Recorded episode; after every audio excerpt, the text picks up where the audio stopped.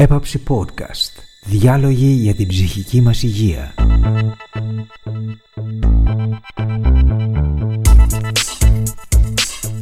Σε αυτό το επεισόδιο η Αγγελική Σπανού φιλοξενεί το Γρηγόρη Αμπατζόγλου.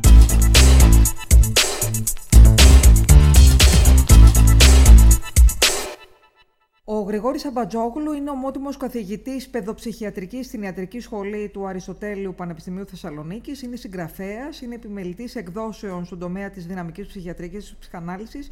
Έχει ασχοληθεί ιδιαίτερα και με την κοινοτική ψυχιατρική, με την παιδική προστασία που σήμερα είναι στο επίκεντρο της επικαιρότητας με πολύ δραματικό τρόπο. Καλημέρα. Το περιμένατε ποτέ ότι θα φτάναμε να συζητάμε με φορμή την κυβωτό του κόσμου για το πώς λειτουργεί η παιδική προστασία στη χώρα μας; Ε, αν πω ότι το περίμενα, το περίμενα. Ε, ότι δεν μου έκανε τόσο μεγάλη εντύπωση όσο ότι θα να κάνει τον υπόλοιπο κόσμο. Γιατί προφανώς γνωρίζατε ε, πόσο εκτεταμένη είναι η δερματική βία, φαντάζομαι.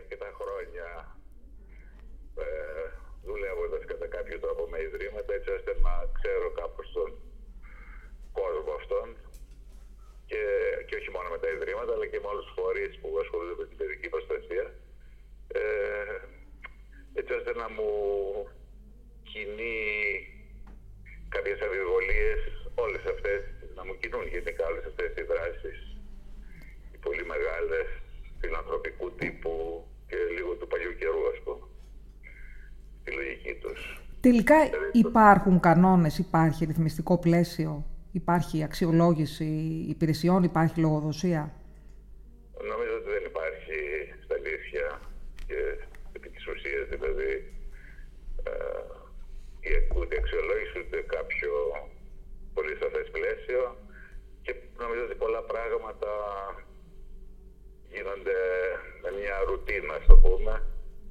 ε, που γίνεται όλο και πιο ιδρυματική τα τελευταία χρόνια. Δηλαδή, διεκπεραιώνονται τα ζητήματα που αφορούν ε, τα παιδιά με έναν τελείως τυπικό, ρουτινιάρικο τρόπο, χωρίς πραγματική σκέψη, φροντίδα κτλ. Ξεκινώντας σε όλα τα επίπεδα, δηλαδή από το επίπεδο από τη στιγμή που θα παρουσιαστεί ένα πρόβλημα, το πώς θα το χειριστούν οι κοινωνικές υπηρεσίες, οι εισαγγελίες και μετά πώς δυστυχώς τα περισσότερα αυτά τα παιδιά καταλήγουν στα ιδρύματα και πώς μετά τα ίδια τα ιδρύματα ε, θα τα βγάλουν πέρα ή θα χειριστούν αυτά τα θέματα. Και φυσικά με μια πολύ μεγάλη γκάμα και ποικιλία ιδρυμάτων το καθένα έχει την ιστορία του, τις συνήθειές του και τις, τις λειτουργίες του ας πούμε ε, και που σε μεγάλο βαθμό εμφανίζουν ε, και αυτό που είπατε ιδρυματική βία, το πούμε. Η οποία είναι αυτονόητη σε ένα, είναι μοιραίο δηλαδή να συμβεί σε ένα κλειστό ίδρυμα; Ε, όσο πιο κλειστό, όσο πιο μεγάλο, όσο πιο, πιο απομακρυσμένο, όσο πιο ε, χωρίς ε, επιστημονική, πραγματική παρουσία ε, μια σειρά από τέτοιους παράγοντες, το κάνουν ένα ίδρυμα όλο και πιο, πώς να το πούμε, έναν ε, μηχανισμό θα έλεγα αυτό που έχει μεταφραστεί ως ολοπαγής μηχανισμός, ολοπαγής ίδρυμα δηλαδή που τα παίρνει όλα και τα κανονίζει μόνο τους σε ένα κλειστό κόσμο. Και φυσικά σε αυτές τις εθνικές τα φαινόμενα βίας, παραμέλησης, δεν είναι μόνο η βία, υπάρχει, υπάρχει και η βία που λειτουργεί στο κενό, δηλαδή αυτό που είναι η παραμέληση, εκεί που δεν κάνουν τα πράγματα. Ε, έχουν μια αίσθηση της βίας μόνο ε, πώς θα το πούμε, ενεργητική, αλλά υπάρχει μια πολύ παθητική βία στον χώρο αυτών των ιδρυμάτων. Δηλαδή η έλλειψη φροντίδας, θα έλεγα. Έχουμε εικόνα πόσο παιδιά είναι σήμερα σε ιδρύματα στη χώρα μας; Ε, γίνεται τα τελευταία χρόνια μια προσπάθεια κάπως να καταμετρηθούν τα παιδιά από τη τελευταία που ξέρω, δεν ξέρω πόσο έχει προχωρήσει ας πούμε, αυτή η προσπάθεια, αλλά μέχρι πολύ πρόσφατα υπήρχαν πάρα πολλοί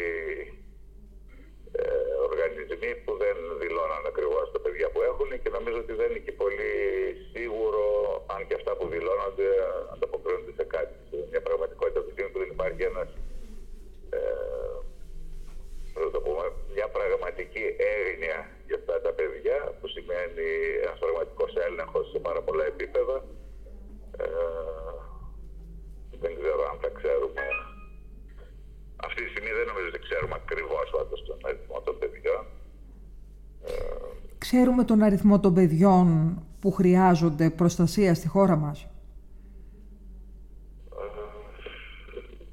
Φαντάζομαι ότι ούτε προς, ως προς αυτό. Εγώ δεν θα βάζα το χέρι μου στη φωτιά, το ξέρω.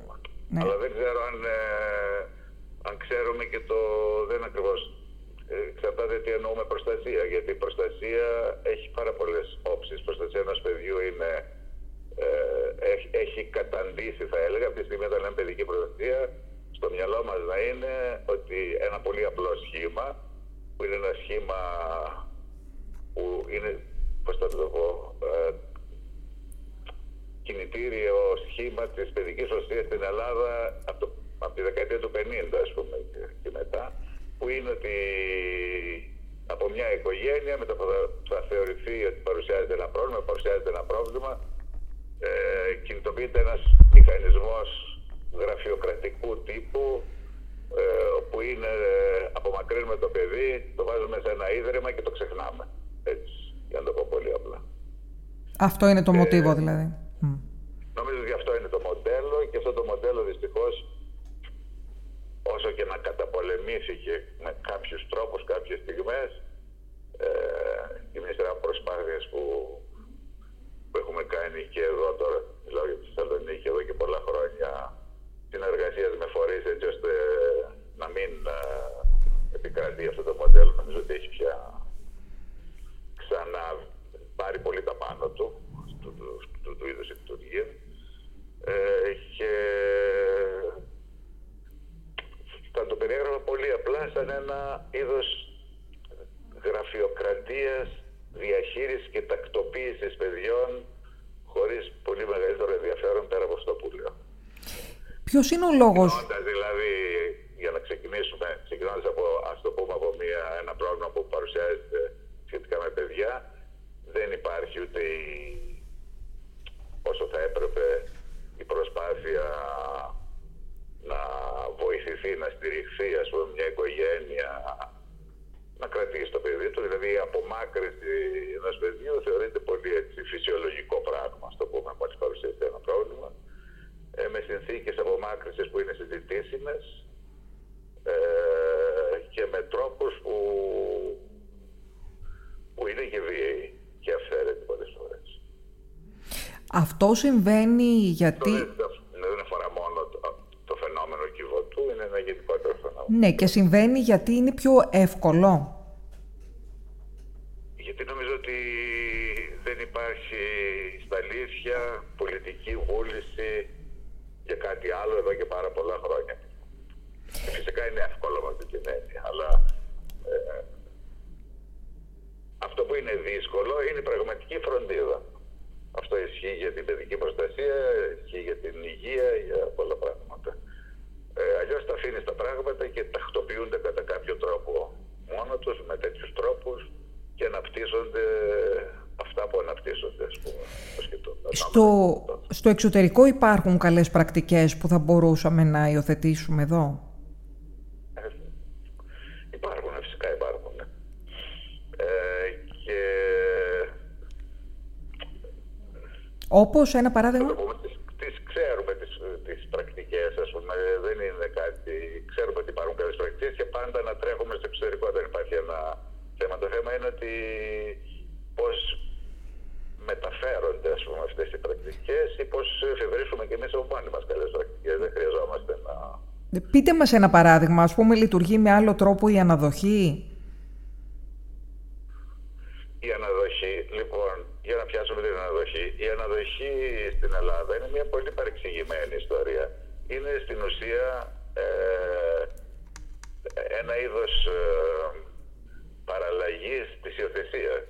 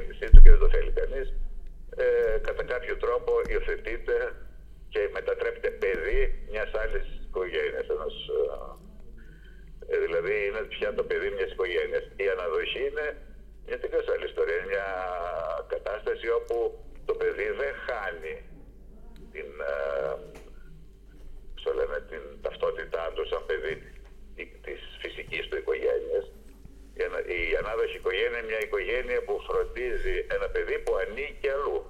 Δεν της ανήκει σε αντίθεση με την υιοθεσία.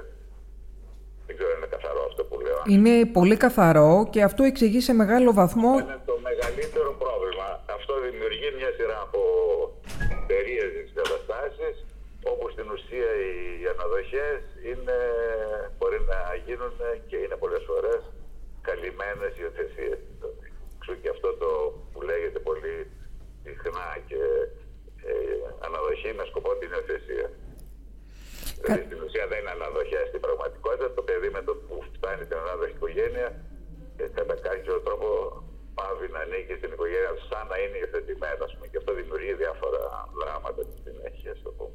Κατά τη γνώμη σας, τι θα έπρεπε να αλλάξει σε αυτό το πλαίσιο της αναδοχής και της υιοθεσίας; Αρχικά θα πρέπει να αλλάξει ένα γενικό, μια γενική αντίληψη που είναι ότι πραγματικά ενδιαφερόμαστε και φροντίζουμε τα παιδιά. Δηλαδή, παιδική προστασία σημαίνει κάτι όπου το κεντρικό πρόσωπο είναι το παιδί, δεν είναι οι ενήλικοι. Δηλαδή, στις ιστορίες της, ε, και των ιδρυμάτων που ε, φιλοξενούν παιδιά, ας πούμε, οι τα κεντρικά πρόσωπα είναι οι ενήλικοι. Δηλαδή, είναι να ικανοποιηθεί ένα αίτημα ενηλίκων. Άνθρωποι που θέλουν να υιοθετήσουν και κατά κάποιο τρόπο τα διαθέσιμα παιδιά προς υιοθεσία πραγματικά δεν ε, επαρκούν, δεν αρκούν και ε, περνάνε μέσα από την ας το πούμε, ας την πούμε την αναδοχή που είναι μια καλυμμένη υιοθεσία, ας το πούμε. Δηλαδή, για να, να λειτουργήσει παιδική προστασία σημαίνει ότι λαμβάνουμε υπόψη πρώτα απ' όλα το παιδί το ίδιο τους δεσμούς του. Αυτό που θα λέγαμε το συμφέρον του παιδιού. Την, ε, μέσα σε όλα αυτά είναι και η σχέση του με τη φυσική του οικογένεια. Το αν είναι καλό λοιπόν σε δεύτερο χρόνο με ένα παιδί να υιοθετηθεί ή να μπει σε μια ανάδοχη οικογένεια την οποία θα πρέπει να προετοιμάσουμε, να υπάρχει, να την υποστηρίξουμε κτλ. που θα βοηθήσει αυτό το παιδί να μεγαλώσει σε καλύτερες συνθήκες από την οικογένειά του χωρίς να χάνει την ταυτότητά του και το δεσμό του με την φυσική του οικογένεια. Ε, είναι κάτι πολύ διαφορετικό από την υιοθεσία. Ριζικά διαφορετικό. Στην μία περίπτωση είναι ε, παίρνω ένα παιδί και γίνεται δικό μου παιδί. Στην άλλη περίπτωση είναι αναλαμβάνω να προτίσω το παιδί κάποιον άλλον. Ναι, είναι μια πολύ δομική διαφορά αυτή, έτσι όπως το περιγράφετε. Ε, και αυτό που απαιτεί κάθε, γιατί τώρα η αναδοχή έχει λίγο σαν καραμέλα, ας πούμε, με κάποιο τρόπο. Δηλαδή, δεν σημαίνει ότι με ένα πολύ απλό τρόπο υπάρχουν διαθέσιμα παιδιά από μια μεριά και άνθρωποι που θα θέλουν να είναι ανάδοχοι από την άλλη και τους, τα, τα παίρνουν και λύνεται το πρόβλημα. Μια, μια αναδοχή, ε, ακριβώς επειδή είναι μια σύνθετη ιστορία και έχει ε, πολύ πιο πολύπλοκα ζητήματα να λύσει, ας πούμε, ε, απαιτεί πολύ καλή επιλογή των αναδόχων, απαιτεί καλή προετοιμασία, απαιτεί πολύ καλή υποστήριξή τους στη συνέχεια. Μια παράλληλη δουλειά πιθανόν με αναδόχους και με τη φυσική οικογένεια. Η αναδοχή, δηλαδή μέσα στα πλαίσια της αναδοχής, η υποχρέωση να κρατηθεί ο δεσμός του παιδιού με τη φυσική του οικογένεια είναι μέρος της αναδοχής. Δεν είναι το αντίθετο όπω γίνεται κατά Πολλές φορές δεν ξέρω Ναι, αλλά τότε πώ θα προσελκυθούν; Να μετατραπεί η αναδοχή σε σύνθημα. Ναι, αλλά πώ θα προσελκυθούν. Είναι ένα εργαλείο του αποϊδρυματισμού. Η αναδοχή είναι ένα, ένα, ένα εργαλείο ε, με το οποίο θα βρούμε για κάθε παιδί την καλύτερη δυνατή λύση που του ταιριάζει. Mm. Κάποια παιδιά για τα οποία η αναδοχή είναι η καλύτερη λύση. Έτσι όπως το δηλαδή- περιγράφετε όμως κυρία Ποτζόγλου, πώς θα, ε, το κίνητρο ποιο θα είναι για ένα γονέα για να γίνει ανάδοχος, θα είναι οικονομικό το κίνητρο; Πρέπει να υπάρχει και οικονομικό, οικονομική υποστήριξη. Το κίνητρο, το κίνητρο μπορεί να είναι πολλών ειδών, μπορεί να είναι και προσφοράς. Mm-hmm. Ε, δηλαδή άνθρωποι οι οποίοι και έχουν παιδιά και οι ίδιοι και θέλουν να βοηθήσουν και κάποια άλλα παιδιά. Δεν, αυτοί οι άνθρωποι πρέπει να υποστηριχθούν και, και πρέπει να υποστηριχθούν και οικονομικά. Και συμβολικά είναι σημαντικό το οικονομικό, γιατί καθορίζει ακριβώς αυτό το πράγμα. Το παιδί δεν σου ανήκει. Ε, υπάρχει επιστημονική τεκμηρίωση για αύξηση των ψυχοπαθολογιών ε, σε παιδιά και σε εφήβους τα τελευταία χρόνια;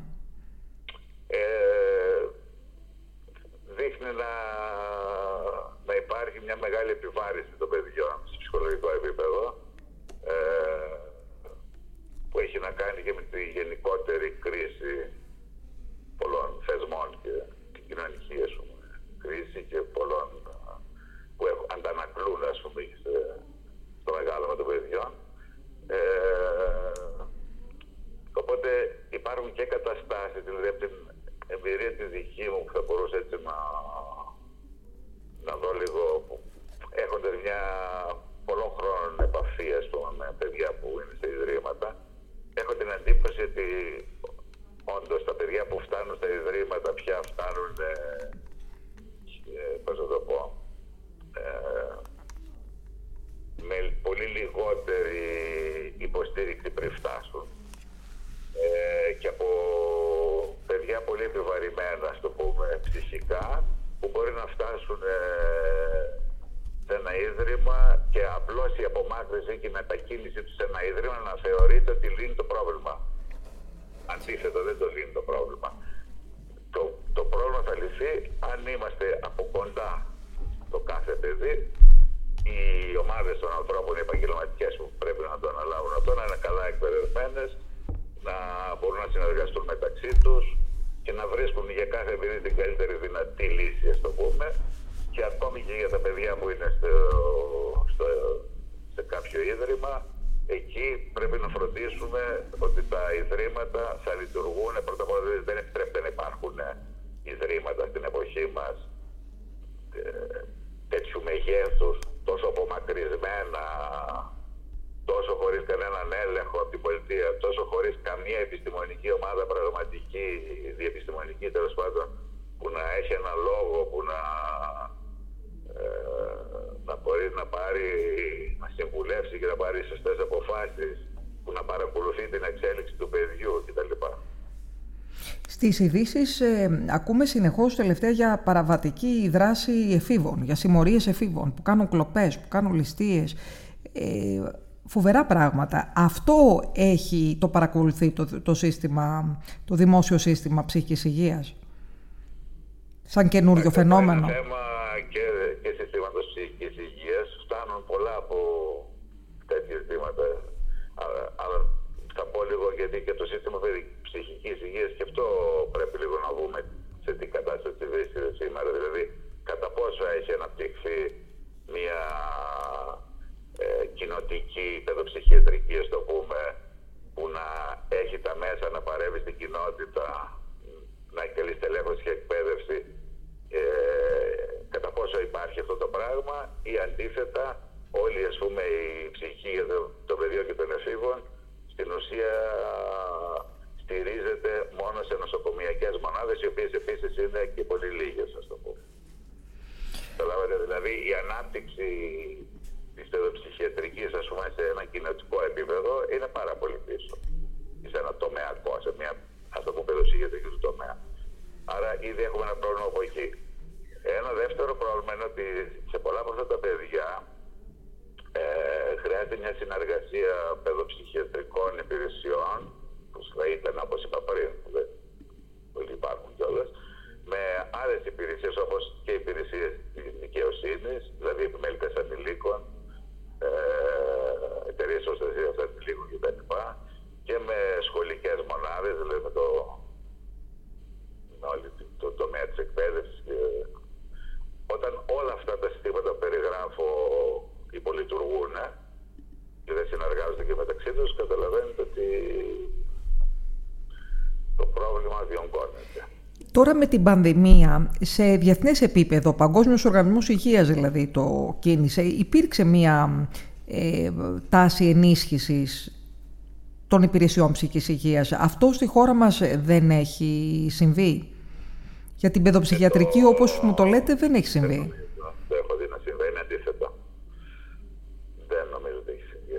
Ε, ούτε σε σχέση με τους εφήβους. Δηλαδή δεν δημιουργούνται ξενώνες για παραβατικούς εφήβους, για παράδειγμα. Όχι. Όχι, δεν υπάρχει για του εφήβου ελάχιστα πράγματα και δεν, δεν δημιουργούνται. Δεν, νομίζω ότι είναι πολύ φτωχό το τοπίο που έχουμε. Ναι, αυτό πώς το εξηγείτε; Θέλω να πω, μήπως και εσείς οι επιστήμονες, οι καθηγητές δεν έχετε κινητοποιηθεί αρκετά; Μήπως υπάρχει κατακαιρματισμός δυνάμεων, μήπως έχετε κλειστεί στα ιατρία σας; Δηλαδή, είναι, θέλω να πω, είναι τόσο επίκαιρο το πρόβλημα, αφορά τόσο πολύ κόσμο, που είναι δύσκολο να καταλάβει κανείς γιατί είμαστε τόσο πίσω. Κοιτάξτε, γιατί πολλές καλές πρακτικές, μια κατεύθυνση δεν υποστηρίχθηκε επαρκώς. Τώρα δεν θέλω να μιλήσω για, για τους πώς θα λένε, για το κλείσιμο στο ιατρείο ή για το πόσο άνθρωποι, ας πούμε, ε, δεν εμπλέκονται στην ιστορία, αλλά νομίζω ότι δεν έχει υποστηριχθεί αυτό που είπα, αν μιλήσουμε για την ψυχική υγεία τώρα των παιδιών και των εφήβων, ε, μια κοινοτική, τομεακή ανάπτυξη, ας πούμε, πραγματικά μονάδα κλπ. Σκεφτείτε υπάρχουν περιοχές ολόκληρες που δεν έχουν καμία υπηρεσία, έτσι, δηλαδή αν πάρουμε τη Βόρεια Ελλάδα ε, από τη Θεσσαλονίκη μέχρι τη Φλόρινα από τη μια μεριά και από τη Θεσσαλονίκη μέχρι τη Καβάλα από την άλλη δεν υπάρχει τίποτα. Ελάχιστα πράγματα. Δηλαδή όλα, όλα συγκεντρώνουν συγκεντρωτικά και όλα είναι ένα-δυο υπηρεσίες νοσοκομιακές που υπάρχουν με πολύ μικρή ανάπτυξη πραγματικής κοινωνικής παιδοψυχιατρικής. Και το αντίστοιχο γίνεται στην Αθήνα, όλα είναι συγκεντρωμένα Δηλαδή υπάρχουν πολύ μεγάλες περιοχές χωρίς ε, αυτού του είδους την υποστήριξη. Ε, αυτό είναι φοβερό. Ε, νομίζω θα είστε επόπτη στη νέα μονάδα που θα γίνει στη Θεσσαλονίκη για τις διαταραχές πρόσληψης τροφής σε συνεργασία με την έπαψη, σωστά; Ε, έτσι προβλέπεται. το περιμένω να ξεκινήσει. Ναι, το, η οποία θα είναι και η πρώτη που θα ξεκινήσει σε όλη τη Βόρεια Ελλάδα, φαντάζομαι. Ε, είναι η πρώτη τέτοια υπηρεσία στη Βόρεια Ελλάδα, δεν πρέπει να έχει υπάρχει υπάρξει άλλη. Ναι. ναι, πρώτη είναι, εντάξει. Αλλά και αυτό θα είναι μια. Δεν ξέρω. Δεν θα έλεγα μια σταγόνα στον ωκεανό. Είναι μια οποιαδήποτε καινούργια υπηρεσία αυτή τη στιγμή και τέτοιου τύπου είναι πολύ ευπρόσδεκτη. Αλλά χρειάζεται πιο, πιο πολλά πράγματα ακόμα να γίνουν. Ε, Τέλος πάντων, εγώ πώς να το πούμε, επειδή οτιδήποτε ε, θα έμπαινε στο, σε αυτό που θα λέγαμε κοινοτική και παιδοψυχιατρική του τομέα, ας το πούμε, ας το πούμε κοινοτική, ε, είναι κάτι που ε, προσωπικά έχω πραγματικά προσπαθήσει πάρα πολύ. Ε, δηλαδή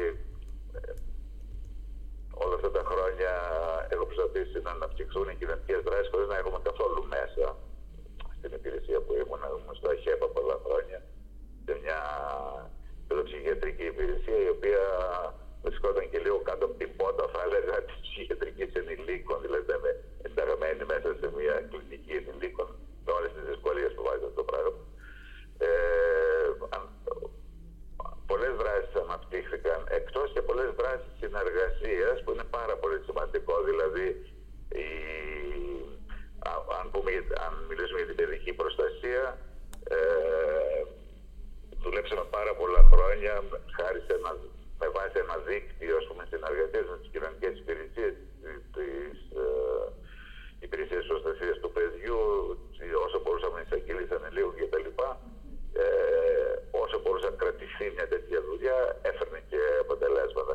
Αλλά και αυτά κατέρευσαν πια.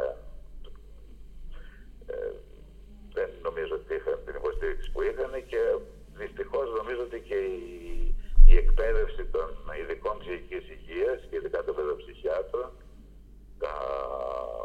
σε μεγάλο βαθμό δεν έχει στηριχτεί σε τέτοιου τύπου δράσει και τέτοιου είδου εκπαίδευση. Είναι πολύ νοσοκομείο κεντρική, Άρα λοιπόν αυτή η μονάδα τώρα που συζητάμε, η οποία είναι κάτι που είναι εκτό νοσοκομείου, είναι μέσα στην κοινότητα, ε, είναι κάτι καινούριο. Η, η στελέχωση της είναι πάρα πολύ καλή. Ε, επειδή πολλούς από τους άνθρωπου τους ξέρω κιόλα και έχω συνεργαστεί μαζί τους. Ε, και η δυνατότητα που θέλω θα έχει να ξαναφτιάξει αυτού του είδου τι ε, ε, συμπληρωματικές δράσεις, θα έλεγα, με άλλες υπηρεσίες, με τις δημόσιες υπηρεσίες, τις παιδοψυχιατρικέ κτλ. Ε, είναι κάτι πολύ αισιόδοξο, α πούμε. Κάτι για μένα. Είναι κάτι που πιστεύω ότι θα ξαναδώσει μια πνοή στα πράγματα. Βέβαια, έτσι όπως τα λέτε, το κενό είναι τεράστιο στην παροχή παιδοψυχιατρικής φροντίδας, ειδικά στην κοινότητα. Ε, θα ήθελα να μου το πείτε κάπως σχηματικά. Δηλαδή, ε, ένας γονιός, γονείς που αντιμετωπίζουν κάποιο πρόβλημα με το παιδί τους, με το έφηβο παιδί τους, ε, μπορούν να βρουν λύση διαγνωστική πρώτα και μετά θεραπευτική έγκαιρα, δωρεάν και στην περιοχή τους. Κοιτάξτε, η, η έγκαιρη και δωρεάν λύση είναι, είναι πηγαίνουμε στα επίγοντα των νοσοκομείων. Ναι, αυτό σημαίνει για κάτι πολύ σοβαρό. Ε, όπως ξέρετε όμως τα επίγοντα των νοσοκομείων σε όλη την ιατρική αυτή τη στιγμή στην Ελλάδα, σε όλη τη δικό της εννοώ, έχουν γίνει, έχουν, επειδή δεν υπάρχουν άλλου είδους ε, πιο πρωτοβάθμιες ας πούμε υπηρεσίες ε, λειτουργούν σαν να είναι εξωτερικά ιατρία. Ε, ναι, εντάξει, αυτό είναι φοβερό όμως. Γιατί αν μιλάμε για ένα παιδί. Και έτσι έχουν επιβαρυνθεί πάρα πολύ. Αυτό μπορώ να το πω, το ξέρω δηλαδή, γιατί ξέρω τους ανθρώπους που δουλεύουν. Οι παιδοψυχιατρικές υπηρεσίες, οι νοσοκομιακές, είναι πολύ επιβαρημένε. Δηλαδή δέχονται. Ναι, και έτσι μπερδεύεται και όλο το πράγμα. Διότι άμα μιλάμε για ένα παιδί που εμφανίζει κάποια καταθλιπτικά συμπτώματα, ας πούμε, ή κάποια ε, αγχώδη διαταραχή κτλ. Στα επίγοντα θα πάει; Είμαστε, είναι δυνατόν; Σε όχι όπως μου λέτε, στα επίγοντα θα πάει. Αλλά ένα είναι αυτό, αλλά ακόμη και για τα παιδιά που παρουσιάζονται βαριέ, ένα ψυχικό επεισόδιο και θα βρεθεί αναγκαστικά στα επίγοντα. Το θέμα είναι τι κάνουμε μετά. Δηλαδή, και μια παιδοψυχική που στηρίζεται ε, κυρίω σε αυτό το νοσοκομιακό κομμάτι που λέω χωρίς να έχει αναπτυγμένες τι υπηρεσίε υπόλοιπε, σημαίνει ότι θα κρατηθεί ένα, ας πάρουμε ένα τους εφήβους ας πούμε που είναι πιο χαρακτηριστικό παράδειγμα, θα κρατηθεί ένας έφηβος μια, μια διάρκεια ε, για να ας πούμε υποχωρήσει η συμπτωματολογία η βαριά του επεισοδίου και στη συνέχεια θα αφαιθεί, δεν θα έχει μια συνέχεια της παρακολούθησης μετά, δεν θα υπάρχουν υπηρεσίες ε, ικανές ας πούμε να μπορέσουν να τον να το κρατήσουμε σε μια συνέχεια εκτός νοσοκομείου με μια παρακολούθηση έτσι ώστε να μην ε, διαταραχθεί και η υπόλοιπη ζωή του, το πούμε, η σχολική παρουσία, η παρέες του κτλ. η ένταξή του. Ε, δεν υπάρχουν πιο ελαφριές δομές, ενδιάμεσες, ας το πούμε, δηλαδή τύπου νοσηλείας ημέρας. Έτσι. Δεν υπάρχουν δυνατότητες ε, παρακολούθησης στο σπίτι, ας το πούμε. Δεν υπάρχουν τέτοια πράγματα όλη αυτή η ενδιάμεση γάμα, ας πούμε, πάρα πολύ σημαντική στην, ε, ε, ας πούμε, μια πιο σύγχρονη παιδοψυχιατρική, δεν είναι το κρεβάτι στο νοσοκομείο νοσηλεύεσαι και βγαίνεις και πας σπίτι σου. Είναι αυτό που λέγεται μια συνέχεια στη φροντίδα, που είναι για όλη την ψυχιατρική. Στην παιδοψυχιατρική είναι πάρα πολύ σημαντικό επίση για τα παιδιά. Μια συνέχεια στη φροντίδα που σέβεται την καθημερινότητα των παιδιών δεν είναι νοσηλεία και σπίτι, α πούμε. Και μετά πιθανόν κάποιος ιδιώτης αλλά δεν, δεν φτιάχνει αυτό δημόσιο σύστημα, ας πούμε, σοβαρό φροντίδα ειδικά για τα, για τα βαριά περιστατικά, γιατί αυτά είναι τα πρώτα που πρέπει να φροντίσουμε, ας το πούμε. Ε, οπωσδήποτε, απλώς υποθέτω ότι και πιο ήπιες διαταραχές, όπως αυτές που σας είπα, που μπορεί να είναι και ένα αρχικό στάδιο, έτσι, ε, κάποιας πολύ βαρύτερης ασθένειας που μπορεί να εκδηλωθεί αργότερα, ε, πρέπει να υπάρχει ένας τρόπος να αντιμετωπιστούν. Ε, εκτός ιδιωτικού ναι, πλαισίου. Αυτά, αυτά, αυτά θα αντιμετωπίζει πάντα μια καλά οργανωμένη κοινωτική παιδοψυχιατρική. Ναι, η οποία όπως μου λέτε δεν υπάρχει. Ναι, τίποτα... Είναι όμως ότι υπάρχουν ε, κέντρα ψυχικής υγείας ή τέτοιου είδους δομές ε, ικανότητα ας πούμε να ανταποκριθούν σε, σε όλα αυτά τα αιτήματα. Δηλαδή να μπορούν να δώσουν ένα σχετικά σύντομο ραντεβού, τουλάχιστον να γίνει μια πρώτη αξιολόγηση, να μπορούν να έχουν μια παρακολούθηση ή να μπορούν και να κατά κάποιο τρόπο να φτιάξουν, να σκεφτούν ε, αυτού του τύπου τις ενδιάμεσες δομές, τις συνεργασίες που έλεγα πριν, έτσι ώστε τα πράγματα να, ε, να δουλέψουν σε αυτή την κατεύθυνση, ας το πούμε. Ο, θα το έλεγα, για να το πω με μια άλλη κουβέντα, το έλεγα αλλιώς. Ένα σύστημα που πραγματικά μπορεί και αντιμετωπίζει τα βαριά περιστατικά ενώ στην κοινότητα, αντιμετωπίζει και όλα τα άλλα. Και όχι το αντίθετο. Σωστό. Ναι, ναι, ε, το καταλαβαίνω πάρα ε, πολύ ε, αυτό που λέτε. Πάρα πολύ δηλαδή, κατανοητό. Από τα δύσκολα πάμε στα εύκολα, όχι ανάποδα. Αλλιώς, καμιά φορά εγκα... φτιάχνουμε εγκαταστάσεις για να εγκατασταθούμε και εγκαθιστούμε. Εγκαθιστάμεθα, ναι. Εγκαθιστάμεθα, ναι. Στα εύκολα και τα δύσκολα συνεχίζουμε να τα ξανατέλνουμε ε, στις δοσιλίες και μετά να τα αφήνουμε στην τύχη τους. Αλλά έτσι όπως μου τα λέτε δεν υπάρχει κοινοτικό πλαίσιο ε, πλήρε ούτε για τα εύκολα ούτε για τα δύσκολα. Οπότε... Ε, ναι, ναι, αν δεν υπάρχει για τα δύσκολα, δεν υπάρχει για τα εύκολα.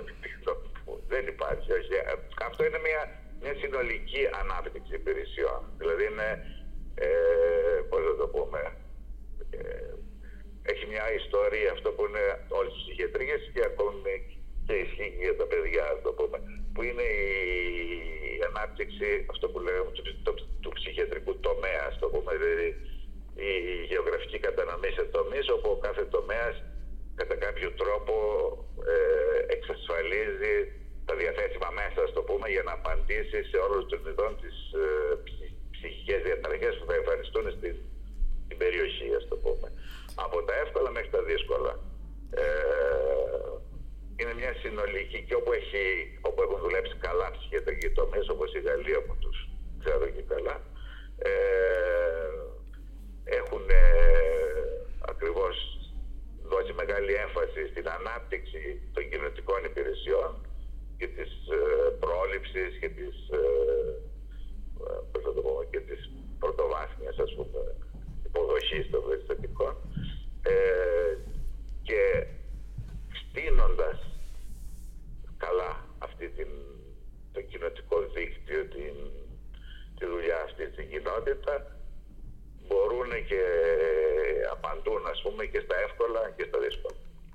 Κύριε καθηγητά, επειδή εσείς έχετε αφιερώσει τη ζωή σας στο δημόσιο σύστημα υγείας, ε, θέλω να μου πείτε το απόσωμα της εμπειρίας σας. Γιατί δεν ολοκληρώνεται καμία μεταρρύθμιση σε αυτό το χώρο στην χώρα μας, παρόλο που έχουν γίνει πολλές προσπάθειες που είναι πολύ υψηλό το κόστος για τις, των δαπανών της υγείας, σε πάση περιπτώσει. Γιατί ε, είναι όλα σε έναν κατακαιρματισμό, σε μια αποσπασματικότητα, σε μια συνέχεια και τελικά βρισκόμαστε σε αυτό το κενό που περιγράψατε μόλις πριν; Ε... Τι έχετε καταλάβει μετά από τόσα χρόνια;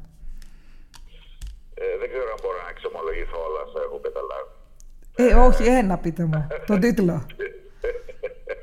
Αλλά θα έλεγα ότι ίσως δεν, ε, δεν μπορέσαμε να εξασφαλίσουμε και δεν το λέω μόνο, δεν φορά μόνο τους, τον κόσμο των ψυχιάτρων αυτό, είναι γενικότερο, να εξασφαλίσουμε μια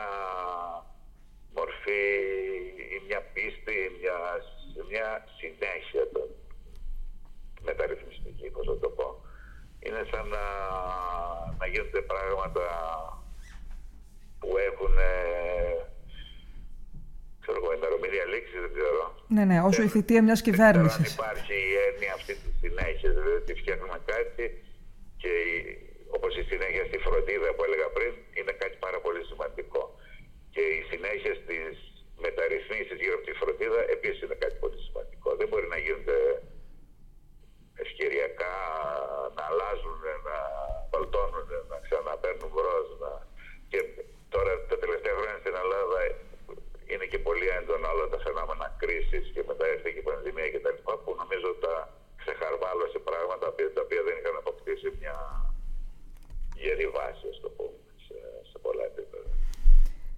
Θα ήμουν... Αλλά είναι σύνθετο, δηλαδή για ποιο λόγο, ας πούμε, ε, δεν έχουν αναπτυχθεί ε, υπηρεσίες κοινωνικέ εκεί που υπήρχαν τα μέσα για να γίνουν, ε, για μένα είναι ένα ένιγμα. Ε,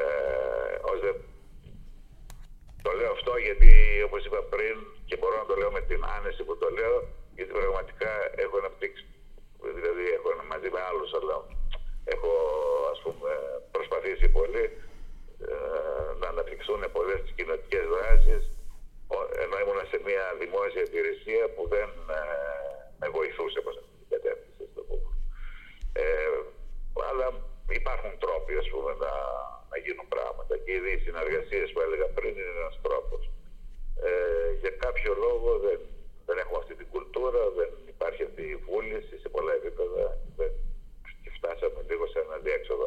Όσο στην παιδική προστασία, επειδή ε, από, τώρα μόλις δημοσιεύτηκε κάτι που ε, δικό μου δηλαδή που από μια ημερίδα που για την παιδική προστασία που οργανώσαμε τώρα πριν λίγους μήνες ε, ξέρετε πως συνόψισα την, τουλάχιστον ένα μεγάλο κεφάλαιο του κειμένου που, ε, που έφτιαξα. Η παιδική προστασία είναι ένας χώρος που αναρωτιέται κανείς αν τα λόγια πιάνουν τόπο. Τα λόγια εννοώ, τα λόγια μας.